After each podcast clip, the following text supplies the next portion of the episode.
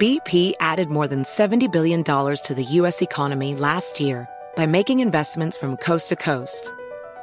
Investments like building charging hubs for fleets of electric buses in California and starting up new infrastructure in the Gulf of Mexico.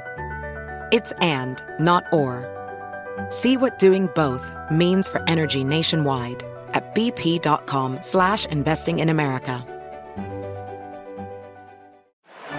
Epic matchup between your two favorite teams, and you're at the game getting the most from what it means to be here with American Express. You breeze through the card member entrance, stop by the lounge. Now it's almost tip-off, and everyone's already on their feet. This is gonna be good. That's the powerful backing of American Express. See how to elevate your live sports experience at americanexpress.com slash with Amex. Eligible American Express card required. Benefits vary by card and by venue. Terms apply. Infiniti presents a new chapter in luxury. The premiere of the all-new 2025 Infiniti QX80. Live March 20th from the edge at Hudson Yards in New York City. Featuring a performance by Jon Batiste. The all-new 2025 Infiniti QX80 is an SUV designed to help every passenger feel just right. Be the first to see it March 20th at 7 p.m. Eastern, only on iHeartRadio's YouTube channel. Save the date at new-QX80.com. Don't miss it. 2025 QX80 coming this summer.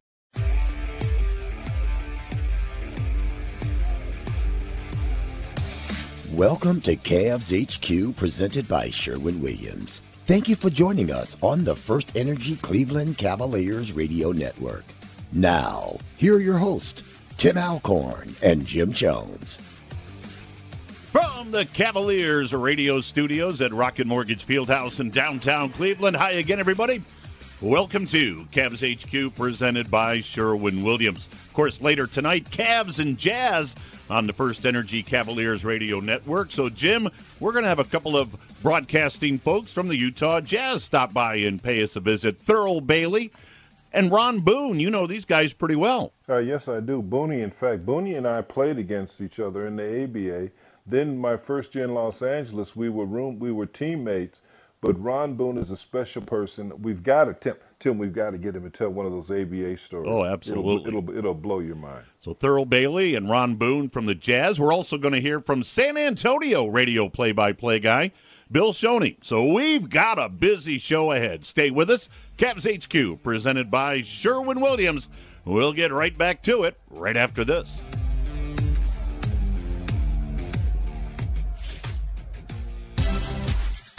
Stockton holds it up, takes it in low to Bailey, turns it to the right hand, hook shot and scores over Kareem, right in his face. Two point shot by Hansen, no good. The rebound is off to Bailey, throws it up and throws it in. Bailey, what a mighty player he is. Hansen 18 footer, no, throws the ball to the baseline, and Bailey hits it with 12 seconds. Timeout the Lakers. Oh, some classic calls as Thurl Bailey now joins us here on Cavs HQ, presented by Sherwin Williams. Great to have Thurl with us in the Legends chair. Well, we need multiple Legends chairs today. We've got all sorts of guests lined up, but Thurl, that's a pretty special spot on Cavs HQ. When you settle into the Legends chair, number one, we hope you're good and comfortable, but number two, we've had some big name guests in there, so we appreciate you joining us for this edition. Well, I'm honored to be a part of that, man. I, I, I certainly know I'm a legend in my own mind, but it's good to have you guys put me in that seat. well, what sort of memories come back when you hear those highlights of your playing days? Oh, some great ones. I mean, as Jim can tell you, you know, you never, even when the cheering stops, you know, it's, you're always connected to the game and, and, and, you know, the fact that you were fortunate enough to be able to make it at the highest level and play with some greats and, and, and even have that trail blazed by the guys before you, like the one you're sitting next to. Yeah, thank you. Well, Jim, that's the perfect lead in for you. Take it, buddy. Well, you know, Thurl, when we talked yesterday and I asked you what was different about this team, and you said everybody had bought in, but you and I both know that it takes more than that. You got to have talent. And uh, it looks like every night you, you're winning three positions on the floor, and you've got a bench player who would be a starter on most teams and that seems to be your formula for success. Can you talk about that? That's a great question, Jim, and, and you're right. It does take talent, but even with talent, I mean, we know there's all kinds of talent in the NBA at different different levels and, and different roles that they play. But in this league, you know, you've got to have guys buy into a system that that the coach believes in and that, that the players believe in. And where the Jazz are right now just didn't happen this year. I mean, this has been Quin Snyder's been building this, you know, over the past several years to try to get what he pictures in his mind that would work with this team. Right? You have Donovan Mitchell, who really is the clutch guy, the go-to guy, the the star player, if you will, especially on the offensive end. But then you have an anchor guy, who I believe is maybe one of the biggest keys in where they are is Rudy Gobert Mm-hmm. Uh, you know, in, in a in a day and age when the big is turning into a dinosaur, you've got a guy who's learned to be effective on both ends of the court in the system. So, yeah, you have to have stars that perform every single night, uh, but you have to have a bunch of guys who believe in the system, and, and maybe a system that, you know, is kind of unorthodox in this league when you have three, two or three really big names on the team that, you know, are ball dominant most of the game. Again, we're talking with Thurl Bailey as he settles into the Legends chair here on Cavs HQ. And Thurl, Jim and I were chatting before you joined us here, and for some reason, Utah really flies under the radar when you hear about the elite teams out west, and yet here they are with the best record in the NBA. But why don't they get all the attention that they obviously deserve? Well, I don't think they really want to fly on the radar. They probably like it, um, but you know, historically, it's been that way with with what people call a small market team. Uh, they haven't had necessarily the uh, you know the sexy style of play like a lot of teams have today.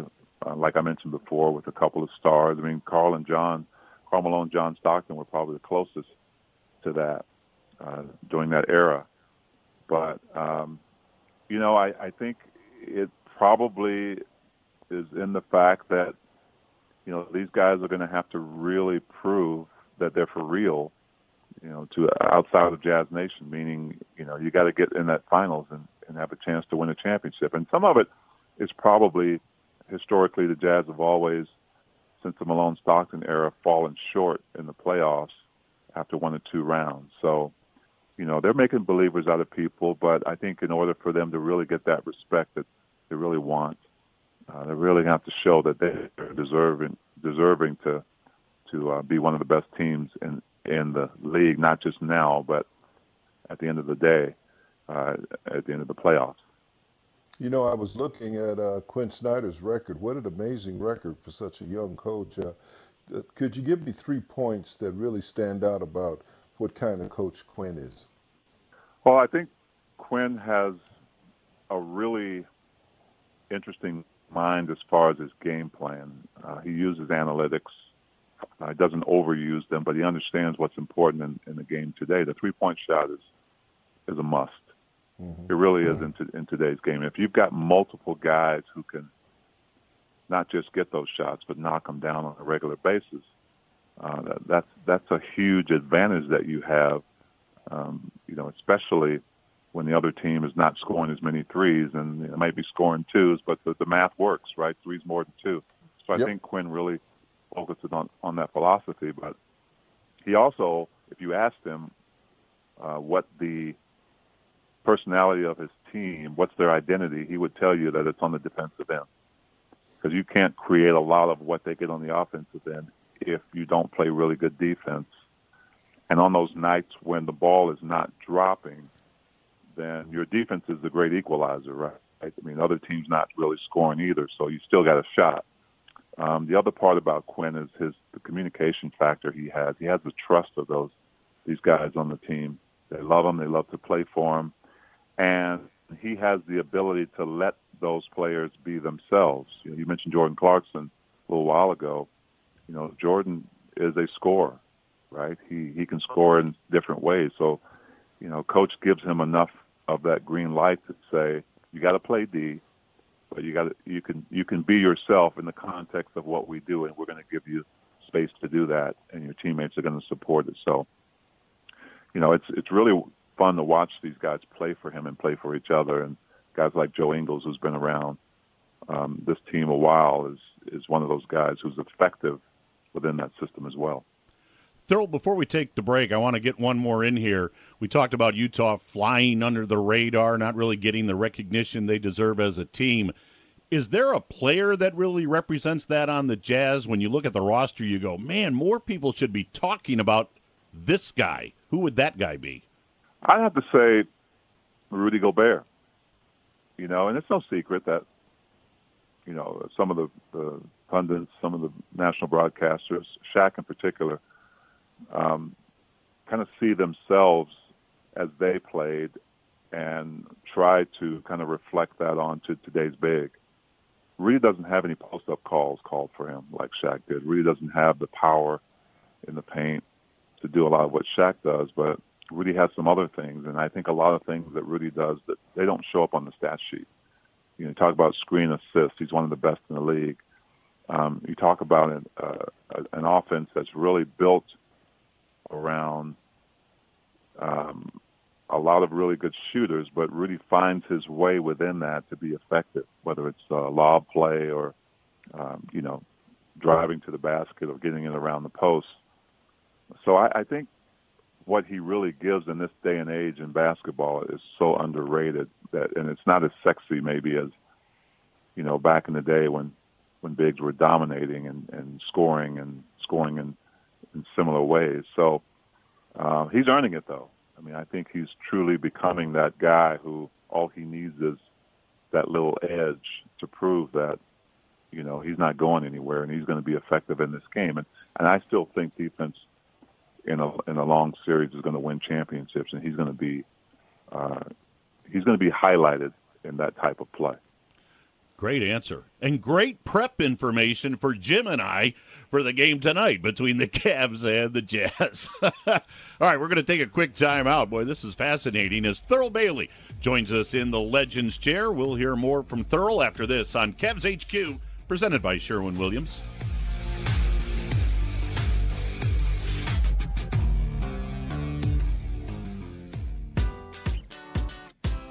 Cavs HQ is brought to you by Sherwin Williams, the official paint and coatings partner of the Cleveland Cavaliers, and by Huntington. If you need guidance on your money right now, talk to Huntington. Welcome. Cavs HQ presented by Sherwin Williams, Tim Alcorn, along with Jim Jones. The guys on the other side of the window, we've got to give them credit. Marty Allen, along with Kurt McLaughlin, Leo Simone, and our guest in the Legends chair, is Thurl Bailey. Of course, Thurl with the Utah Jazz, now on the broadcasting side, but certainly had a terrific NBA career and uh, knows Jim Jones very well. Now, uh, Jim, you take it from here. How did this relationship between you and Thurl Bailey evolve? Thurl, I remember in my waning years, I think I tried to block your little patented baseline jump shot. And when you finally unwound, it was like Wilt Chamberlain shooting on Muggsy Bogues. because people don't realize, and this is something you know, you know, Thurl is a very humble person, and uh, and uh, he won't say it, but if you really think about how the game has changed, uh, you know, uh, Thurl was one of the first big guys. He and Bob Lanier, and Bob is older than both of us, but they were the first bigs uh, that could step outside and shoot a jump shot like a layup. Thurl was was very good at and uh, but Thurl was better than me because he could make them under pressure. But Thurl, I want to go back to growing up in D.C. to give our give our fans an idea of what kind of man you are. Uh, give us a little talk about growing up just outside D.C. in some very very rough conditions, and to where you are now, where you, where you were the recipient of the NBA Walter Kennedy Community Award. It just shows your growth as a person. Could you talk about that a little bit? Oh, well, thanks, Jim. First of all, you, you're you're too kind. Um, I, I I followed you uh, because I was really into you know guys who who played before me, who they were, and and where they came from as far as their lives and, and where they went to school.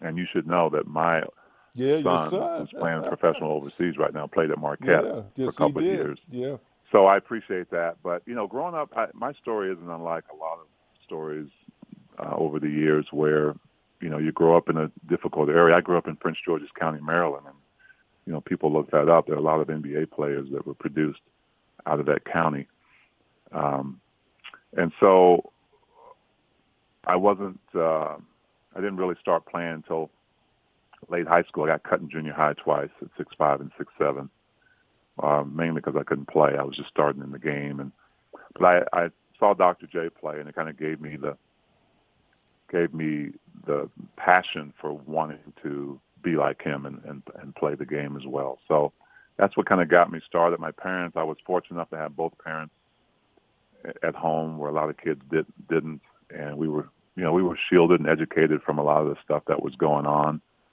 Uh, you know, it was it was I was born in the '60s, and Jim, you know, the civil rights movement yeah. was alive and well then, and so we were educated by our parents as to what was going on and how we were supposed to act and react to everything.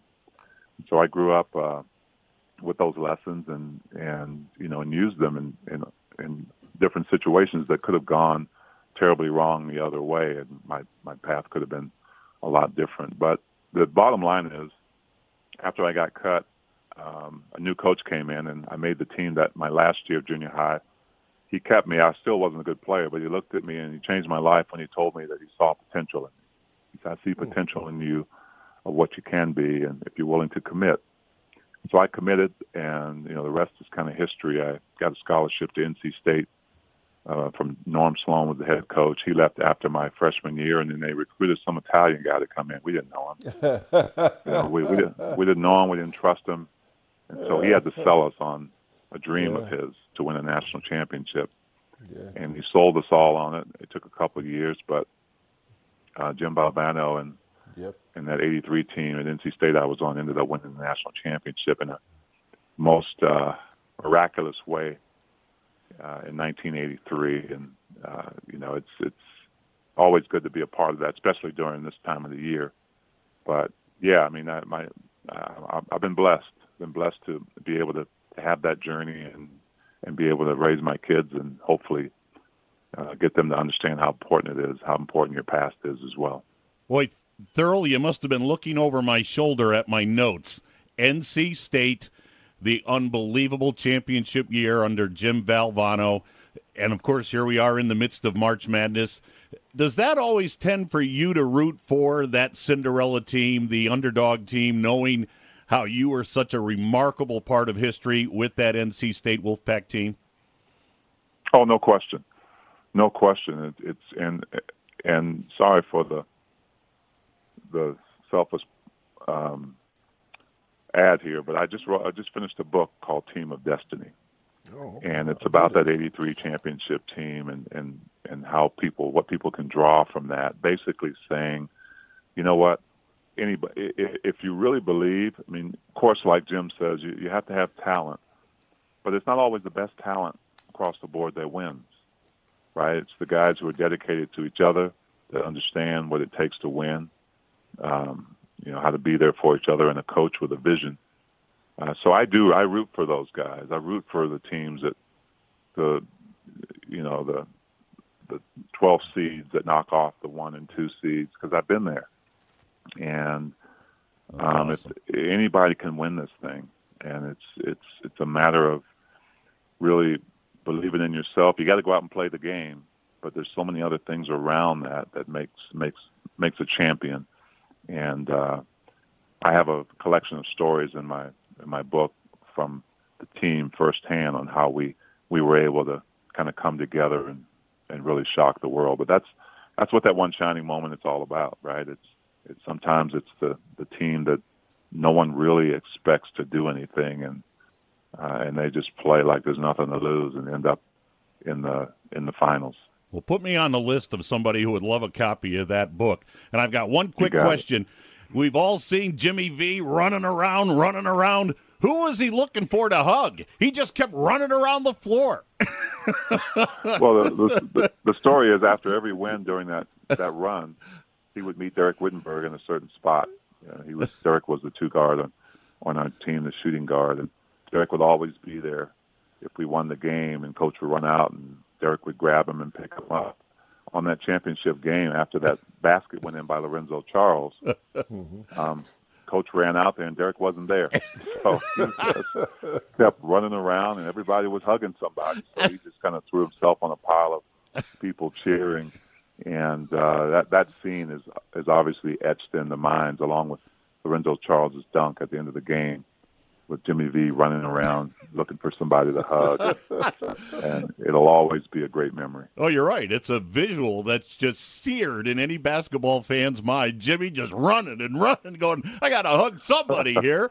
and of course, that run by NC State, one of the greatest, if not the greatest, college basketball story. It's just awesome. I want to say one thing about Thurl Bailey.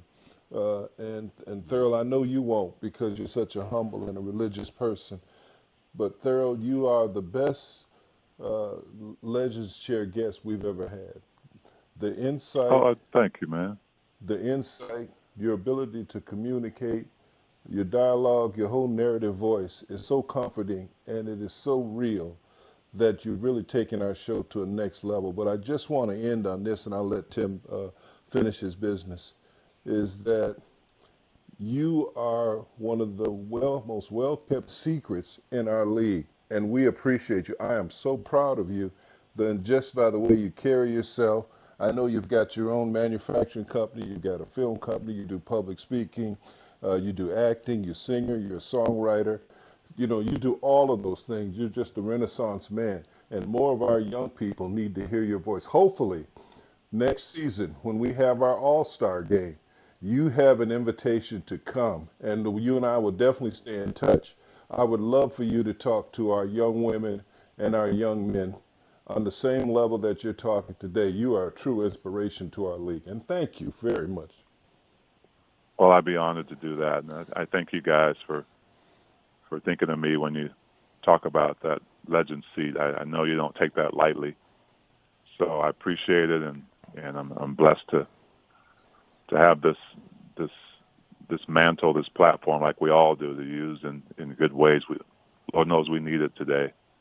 So uh, I'm at your service. Thank you guys for what you do. Uh, that was great. And again, Thurl, we appreciate you being on. And uh, Jim, I'm thrilled that you were able to get those words in at the end, and I echo that as well. What a great guest! Yep. What a great guest. Thurl, we appreciate it. We're going to take a quick time out. There's more to come on Cavs HQ, presented by Sherwin Williams. So stay with us.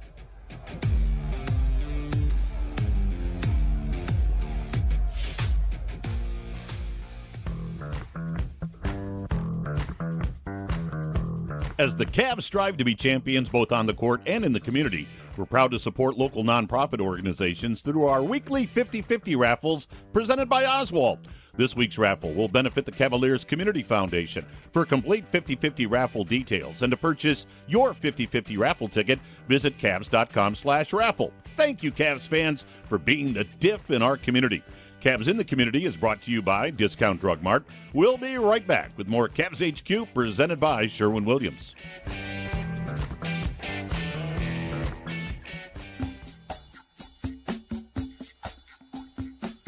Welcome back to Cavs HQ. It's presented by Sherwin Williams, Tim Alcorn, Jim Jones.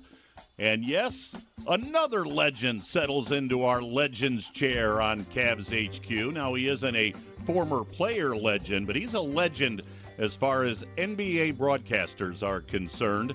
He's the radio voice of the San Antonio Spurs. Bill Schoening now joins us in his 20th year calling Spurs basketball. You talk about a guy that has seen some unbelievable basketball over the years, and we're going to talk to Bill about the Spurs and a few other topics as well as he settles into the Legends chair on Cavs HQ.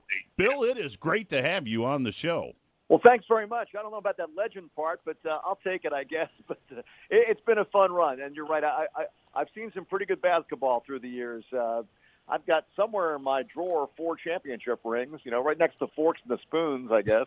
But uh, no, we're, we're, we've had we've had a good time. We've had a good run, and um, it's it, it's been a blessing, believe me.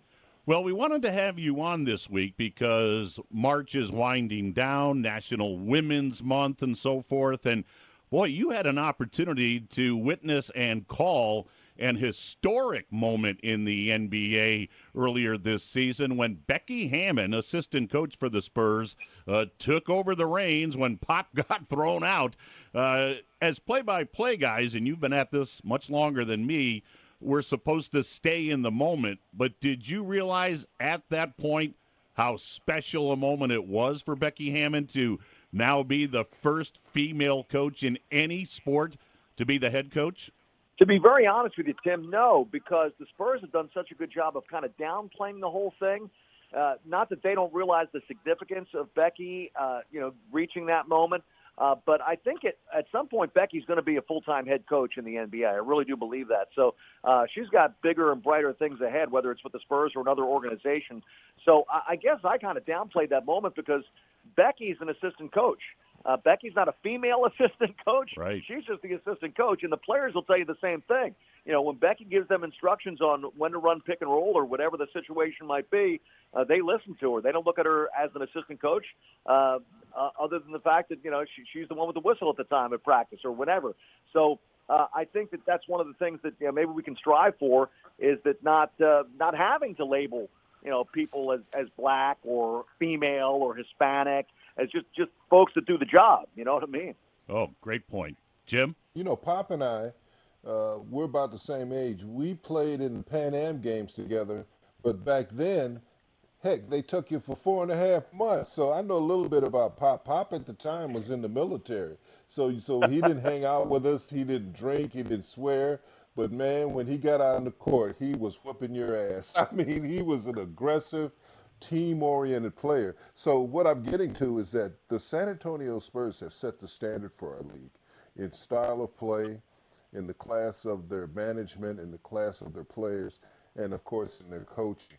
And here you're breaking new ground with Becky Hammon. What is the atmosphere and the climate in San Antonio, knowing that Becky is there and she's a female, of course, and that and that deserves recognition. But as you say, she's a coach, and that definitely means more. Yeah, absolutely. She started traveling with us, I, I think, right around the 14, 15 season, maybe five or six years ago. And uh, she had an injury. She was an outstanding point guard. In fact, her number is retired in San Antonio. She played for what was called the San Antonio Silver Stars. They're no longer there. They moved to Las Vegas. Uh, but she was an outstanding player uh, who really got the most out of her abilities and she was uh, going through an injury, so she wanted to get into coaching. And uh, right there in her own building is Gregg Popovich. So she asked Pop if she could kind of tag along a little bit, maybe attend a few practices, and he invited her to come along for the whole season. So uh, she picked up a lot of things there, and then she decided to retire. And Pop brought her on, and it wasn't because he wanted to make news or have a novelty or anything like that. He just wanted to kind of pick her brain because she's got a good basketball IQ, and that is the whole key to this uh, development for her and for any coach. Uh, you know, to have the opportunity, whether you're male or female or you know whatever you know background you come from, is you have the opportunity, and and uh, he gave her the opportunity, and she's run with it, and now she's uh, the top assistant, and obviously she's uh, done such a good job that she's interviewed for a few head coaching jobs, and as I said at the top of the show, guys, I really do believe that she's going to have an opportunity uh, to be a head coach in the NBA. Bill, we've got the Jazz tonight, the Cavs. We've got the Spurs next Monday night, a week from tonight. So we're seeing these Western Conference teams. How do you look at the West right now as it stands? Well, first of all, I think the Jazz are, you know, they're, they're doing a great job, obviously. But uh, I've known Quin Snyder for a long time, and it really doesn't surprise me that he's got Utah playing so well uh, because uh, th- there's a culture there, and they put part of the Spurs culture in place there because they've got some front office people that all, also have uh, some background in San Antonio. And I'm not giving the Spurs credit for the Jazz success. I'm just saying that part of what they do is kind of based on what the Spurs have done. And uh, so uh, I look at Utah, actually, guys, uh, as one of the teams to beat. Obviously, when the Lakers are full strength with Anthony Davis, now with Drummond and LeBron, um, they're going to be tough to beat when they're full strength, but they're not full strength right now. Uh, and Utah's rolling. So um, I really think that it's going to be tough to get Utah out of there. I think that they're going to be a really tough playoff team. They play good defense, obviously. They've got a lot of different uh, uh, parts of their game uh, that uh, will work in the playoffs. Um, obviously, with Donovan Mitchell, and they've got good outside shooting, uh, a little bit of everything there. So um, uh, I would I would look for uh, Utah and maybe the Lakers to be in the conference finals. But again, there's a caveat there with the Lakers, and that is health. Um, and Phoenix, I think Monty Williams done a marvelous job with the Phoenix Suns. Another guy's got a Spurs background, uh, but um, you know Monty's done such a marvelous job, and obviously having the addition of Chris Paul has made them a good team. And you, got the Clippers with all the talent they've got. They've made some changes now. Um, I don't know that they're going to be you know, up there in the end. I wouldn't pick them right now to be in the conference finals, but uh, depending on how everything shakes out as far as the seeding is concerned, I think Utah and the Lakers are the two best teams in the West. Again, we're talking with Bill Schoening. He's the radio voice of the San Antonio Spurs, now in his 20th year with San Antonio. Bill, it's interesting you bring up backgrounds because I'm going to veer off course here a little bit. You, along with my broadcast partner, Jim Chones, have strong musical backgrounds. Now, tell us about your involvement with music, and then, Jim, you can chime in. Well, I grew up in Philadelphia, and as Jim can tell you, that's a big city when it That's comes to. R&B and soul. So That's I grew right. up listening to Harold Melvin and the Blue Notes and the Oh. Stylistics and, Oh, and bands like that, Philly International Records. Uh, so uh, that's my background. I grew up on on that kind of music. And Bruce Springsteen, uh, who's a very soulful dude uh, from New Jersey, about an hour away in Asbury Park. Um, I, I kind of when I got to high school, I started listening to him before he was a big star. Uh, so uh, that kind of music, that R&B and rock and roll blend, Yep. uh, really influenced me. Now it's it's funny because now I write music, and a lot of the songs I write, some of them are kind of R&B flavored, but most of them are kind of acoustic pop, uh, Americana almost, if you will, because I've spent so much time in Texas. Um, some of that country folk influences uh, kind of gotten into me as well. So I love all kinds of music. Uh, but I've always been a fan of music. And about 20 years ago, I picked up a guitar and started, uh, you know, strumming a little bit and writing some melodies. Uh, and I've always written lyrics. So um, I've probably written 25 songs now. So, um, but they're they're all million in my cellar. I got a million in my cellar. So they're um, they're- they're, they're not real big sellers, but it's just a hobby more than anything else, more than a side career. It's just it's just something to do during the off season. And if I get a chance to go in the studio with some friends of mine and um, you know figure out uh, a, a tune or two, we like to do that. I've got some friends with studios. And anyway, so it, it's just a side thing for me. Uh, I, I love music and uh, love singing. Uh, I sing in the, in the praise band at church when I can. Um, as you guys know, our schedule is so crazy right now. Um, I don't get a chance to, to sing on Sundays the way I used to uh, because we've got to rehearse on Tuesday and sing on Sunday. And our worship leader, his whole thing is, uh, you got to rehearse on Tuesday to sing on Sunday. Well, coming up with a Tuesday and a Sunday off during the course of this crazy season has been just about impossible. So, but uh, but I, I love music. I mentioned gospel. I mentioned uh, you know church music. So uh, that that's part of it too. But um, yeah, it's been a lot of fun to kind of you know explore the musical end of things. Well, you mentioned Wow. your Philly background, and of course, one of Philadelphia's all-time greats was Smokin' Joe Frazier, and you actually penned this on Smokin' Joe. Here comes Smoking Joe. Left hook, see his throwing. Climbing up the ranks to the title he is going. Oh, little tune about oh, Smokin' Joe. Oh my Joe. goodness! Jimmy Chones, how do you like that one? Hey, I can't top that. Wow. Hey, I love the groove. Oh my Hey, Jim, hey, Jim, you'll like this. We decided when I I wanted it to be kind of a funky '70s type song because that's when Joe was in his prime, late '60s, early '70s, and uh, I wanted to get that kind of funky clavichord organ in there. And my You producer got it. Nick Whitworth is such a good, he's a really good producer, and he got exactly what I was doing. And um, we brought in a, a guy named Fletch Wiley to do the horns. Fletch was a three-time Grammy winner who used to play with the Oh, gospel singer. Andraé Crouch, and Yes, he's oh, a ringer. I brought in a ringer. And I thought this guy's going to cost a bunch of money to bring a guy like that in the studio. And I said, you know, Fletch, do you like this tune? Would you like to maybe arrange the horns on it? And he goes, yeah, but it's going to cost you. I said, oh, man, I don't have a big budget for this. And he goes, I want two burritos. I want a couple of burritos. That's awesome. Well, of course, now this year, the 50th anniversary of Ali Frazier won. Hard to believe the fight of the century, March of 71 in Madison Square Garden. I wasn't even eight years old, but I remember that night so very, very well and listening to the radio because they were only allowed to give updates after each round. And Right. man, that was unbelievable. Now, the announcing Yeah. crew, the announcing crew on that fight was Don Dunphy, Burt Lancaster, and Archie Moore. That was the Wow. announcing crew. Bill, Yeah. have you ever And done Fra- boxing? I think Frank Sinatra was a courtside uh, Photographer. photographer. yeah. Right. Have you ever done boxing, Bill? No, I, it's it's funny. I, I was um, early in my career. I was a ring announcer for the Golden Gloves, and I loved it. I, it was so much fun, you know, to, to introduce a guy in in this corner. He's wearing the blue trunks with the white stripes. I was, we, Wow. we had a lot of fun with that. All I needed was one of those hanging uh, microphones, you know, from the top of the arena. I didn't have one, so I would literally put my arm up way high above my head and hang the microphone above my head, just so I could do Oh, it that my way. goodness. All right, now I'm going to play you a boxing play-by-play or blow-by-blow, I guess. Bill, you're going to tell me who it is. You ready? Yes. All right, here we go. Tucker now is on the advantage, puts Toles up against the rope, shoots the left, and Toles counters with the right, but hurts. Toles really stung him with a right. Tucker back on his heels. Toles moving in, left, right, left, right, up against the rope. Toles trying to put him away, couldn't do it. Tucker got away back out in the middle, but Toles really had him hurt. One minute to go in round two. Bill, who is that voice? Wow. Jimmy Lennon. No, No? Joe Tait. Joe Tait. Joe Tait. The late, Tait. great Joe Tait. Yeah, Uh, can I tell Joe did boxing? Yeah. quick? sure. Go ahead. Okay. Uh, during the 07 finals, when the Spurs played the Cavs, uh, Sam Amico, I guess is he still writing in the Cleveland area? Yeah, Sam Amico. Yes. Amico, okay, I beg your pardon, Amico.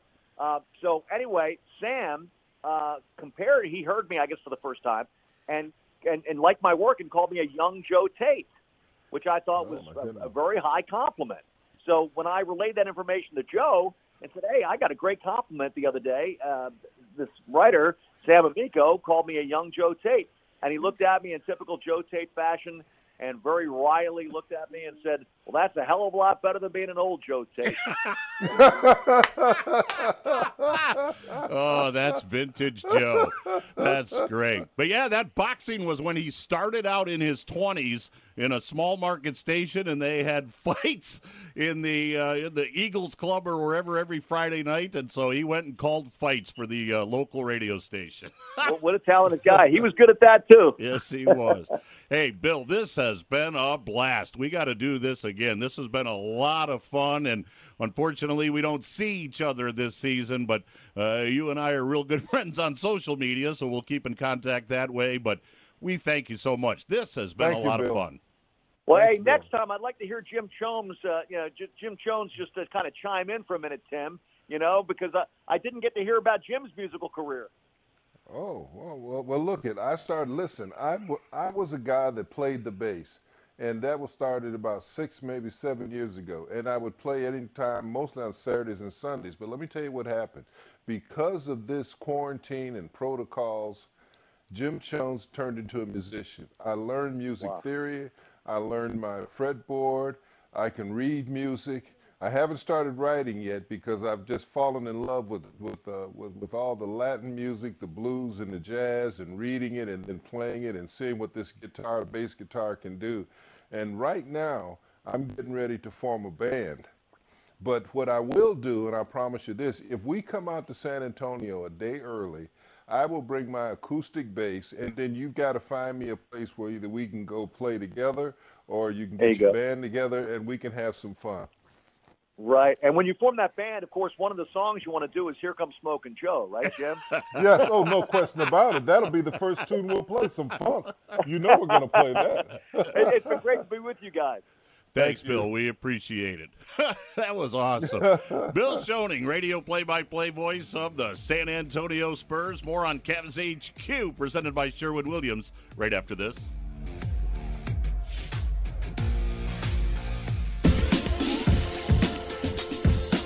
Cavs HQ, presented by Sherwin Williams, Tim Alcorn, along with Jim Chones. Cavs and Jazz tonight to close out a four game West Coast road swing for the Cavaliers. And we've been talking Jazz basketball on Cavs HQ. As earlier we had Thurl Bailey join us, and now Ron Boone stops by and takes a seat in our Legends chair. So, Ron Boone, we welcome you to Cavs HQ. And we were chatting a little bit before we came back out on the air here. Things are going extraordinarily well for the Utah Jazz this season. Boy, what has been the key to this team's role so far in the campaign? Well, if you look at the overall scheme of, of what the Jazz do well, um, and that shoots the basketball. I mean, they have a number of players uh, that are very good from the three from the three point line. That's the way this team was built. And if you go back, guys, to last year, the Jazz were a very good team last year, and I think Quin started to figure out how to play this game with the players that he had last season, and that is shooting the three point shot. And and now that they that Conley is um you want to put it in, in better terms, I mean he, he he's accustomed to the system and he's and sometimes he has to play without the basketball. That he, he's he's playing well and and the fact that they like to shoot the three point shot and Quin doesn't care when the shot is taken as long as you get them up. 43 a game. That's quite a few threes. Wow. The other thing is uh, uh, talking about Conley. Conley was a, fundamentally a traditional small guard that could score, who pounded the ball Yeah. a lot. When I've when I've watched you in the last three games, you're all over it. You know, there's a lot more ball movement. Uh, there's a lot of spaces and gaps for guys like Mitchell and some of the other young kids to get to the rim. I just think uh, I pick you guys. If Los Angeles, even when Le- LeBron comes back with Anthony Davis, I don't think they'll have enough time to develop the continuity that you and I both know you need to have before you go into the playoffs. I'm picking you guys in the West because I love your balance on both sides of the ball. Well, I, I think we're hoping that. I'm, I'm sure the coaching staff is hoping that as well, and hope this continue. This team continues to get better. Quin has always talked about getting better from the last game you played and doing something better. The big thing, Jim, and you know as well as I know, is, is you know is that when you can make adjustments from one game to another, and now the Jazz with the best record in the NBA, you you got a target on your back. Everybody's trying to figure out how to beat you. I mean, what do you take away in order to uh, to beat the Utah Jazz? Obviously, they shoot three point shots. You want to take away the three? How do you do that? Now Quin has a, a, a, a system there to play. Rudy all of a sudden becomes a scorer, and it just it's just everything just seems to have fallen into place here for the Jazz uh, all all season long. And, and boy, I'd love to be back in the championship. 1996, 97, Jim, 97, 98. That was the last time the Jazz were in the NBA Finals. We lose to the Chicago Bulls. I'd like to get there again if possible, you know. But, Well, Ron, I was just going to say ahead. right now the Jazz have the best record in the NBA. I'll put you on the spot here a little bit. Do you think the Jazz are the best team in the NBA right now? that, that's on paper, no. On paper, no, but the best team is a great way of putting it because that's, the Jazz are the best team and they're playing uh, better than anyone else. Go back to last year, guys. Um, how good do you think the Jazz? This is a question to you guys. How good were the Jazz last year? I thought they I, I thought they were really good until the you know the virus hit. I thought they were really good. Right. Yeah, I would agree with Jim Um, on that. I thought they were very And, good. and I, to, I, I totally agree with that. And so right now, you just mentioned the best team and the, and the team that's probably playing the best in the NBA right now. The Jazz last year, going into tonight's game, is 34 and 11. And last year at this time, the Jazz were 32 and 13. So they're two games better than they were last year. Uh, so that, that just shows some consistency. And where's the rest of the league? Yeah. Because Rest the of league is Jazz are just yeah. as consistent this year as they were last year. So where's the rest of the league? Yeah, yeah, right, right. I look. I hope it works out for you. I just think what happened in Milwaukee, you can't use it as an example. You know, the best record in the last Right. two years, and they and they can barely win. Well, they struggle when they come to the playoffs. But we we as former players know why they struggle. But we're not going to criticize players. But the other thing is that is that there's something about Quin Snyder because them, you guys, and the Denver Nuggets play the best team basketball as far as sharing the ball that I've seen in a while. Talk a little bit about Quin's philosophy. Get get a little bit deeper into that. Okay, uh, Quin's philosophy. They, they uh, I'm gonna say we, but I'm, I'm just speaking as far as the Jazz are concerned. Uh, they want to play fast. Uh, they want to push the ball up the floor. They want to move the basketball, and the key to that is getting the defense to scramble, which means they're all, they're constantly trying to close out, close out, close out. Quin does not want them to pass up any three. Uh, the key there is when you when you, you play like that, you want to get quality three, which means if you don't move the basketball, you're not going to get it. Uh, so that's basically what his philosophy is this year. He feels that he has enough shooters that everybody's not going to have a bad night. Perfect example is uh, Bojan and Jordan Clarkson struggled from the three-point line for about three games in a row. But Joe Ingles catches fire. Mitchell catches fire. Conley catches fire. And so it makes up for those guys that, that that are struggling. So all of those shooters that the Jazz are putting out on the floor, and then the style of play, you know, everybody's not going to have a bad shooting night. Now, you take away that three-point shot, which done. We played the Memphis Grizzlies the other night, and and the Jazz just blew Memphis off the floor in that first half. And then the second half, Memphis just started running. I mean, they were fast. They were beating the Jazz down the floor, beating Rudy down the floor. So they caught up because of that. And uh, the next night, which would have been Friday night, Saturday night rather, the Jazz were ready for it. I mean, the adjustment they made and, and you know, end up blowing them off the floor. But the, the key there is that when you take away one thing, you know, you're going to run into another. And, uh, and if you ever see Rudy having a big night, 20 points, 23 points, somewhere in there, uh, 15, 16 rebounds, then you know that the opponent's focused on taking away the three-point shot of the Jazz, and they can't take away the roll and, and Rudy at the rim. Let me throw something else at you then, because that Jordan Clarkson, and you know Jim from watching him over the years, Quin has just let him go. He yes. he plays, his head is down, he's dribbling, he's finding a way to, to score, he's driving to the basket, he's taking wild three-point shots. Quin does not care, and Jordan is probably having the best career of his life. Now he was in Cleveland. Did you guys let him play like that? Uh, at times, but at times they didn't. They wouldn't. It was yeah. a little bit different. Well, yeah, a lot he, different. He, in fact. He, he, has the green light to play that way here, and it's really uh, helping and, and helping his game and, and helping the Jazz win. So, Ron, we got a couple minutes left. I want to ask you real quick. I was so excited when Jim said he's got Ron Boone lined up because one of my all-time favorite books is Loose Balls by oh, Terry oh Pluto the story of the ABA. It's one of the greatest books ever. You're an ABA guy. You've got to have a story. I'm going to have to limit you to one. Maybe next time you're on, we'll get another one. But what's your best ABA story? Because I know your name was brought up a lot in Loose Balls. Terry Pluto, right? Yes. He was the author of that book. I have a story that I, you know, ABA was considered to be a wild league, you know, that kind of thing. But I have one story that when the leagues merged, and uh, it, Utah Stars were not taken into the dispersal draft and all. I mean, into the dispersing of to the NBA. Uh, they sent me, Moses Malone, to St. Louis, and so we went to St. Louis and we played with Freddie Lewis, uh, Maurice Lucas, Don Chaney, and Marvin Barnes. Bad news, Barnes. Marvin Barnes. News, Barnes.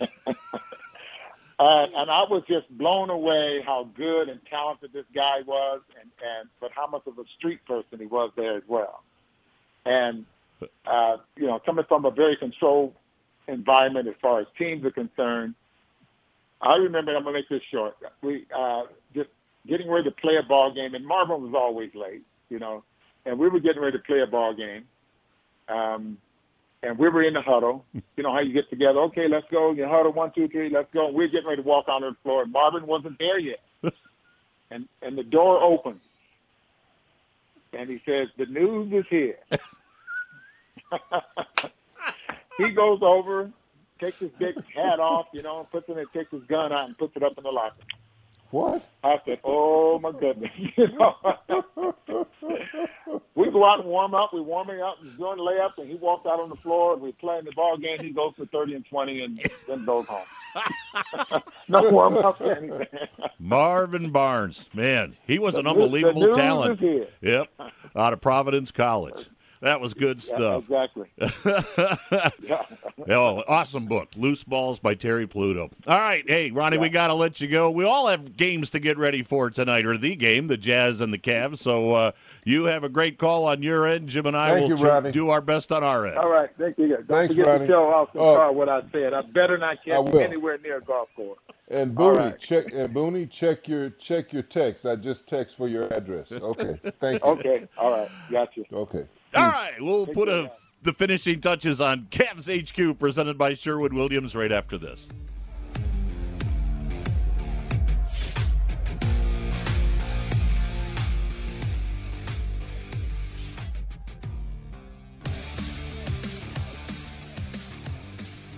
So that's going to do it for this week's edition of Cavs HQ, presented by Sherwin Williams. How about the guests tonight? Huge thank you goes out to Thurl Bailey, Bill Schoening, and Ronnie Boone. Of course, thanks to the other side of the window guys, Marty Allen, Kurt McLaughlin, Leo Simone. Huge thank you goes out to Jim Chones as well. Cavs and Jazz on this Monday night coming up shortly, so we'll talk to you then as we bring you Cleveland Cavaliers basketball along the First Energy Cavaliers Radio Network. Cavs HQ was brought to you by Sherwin Williams, the official paint and coatings partner of the Cleveland Cavaliers, and by Huntington. If you need guidance on your money right now, talk to Huntington. Welcome.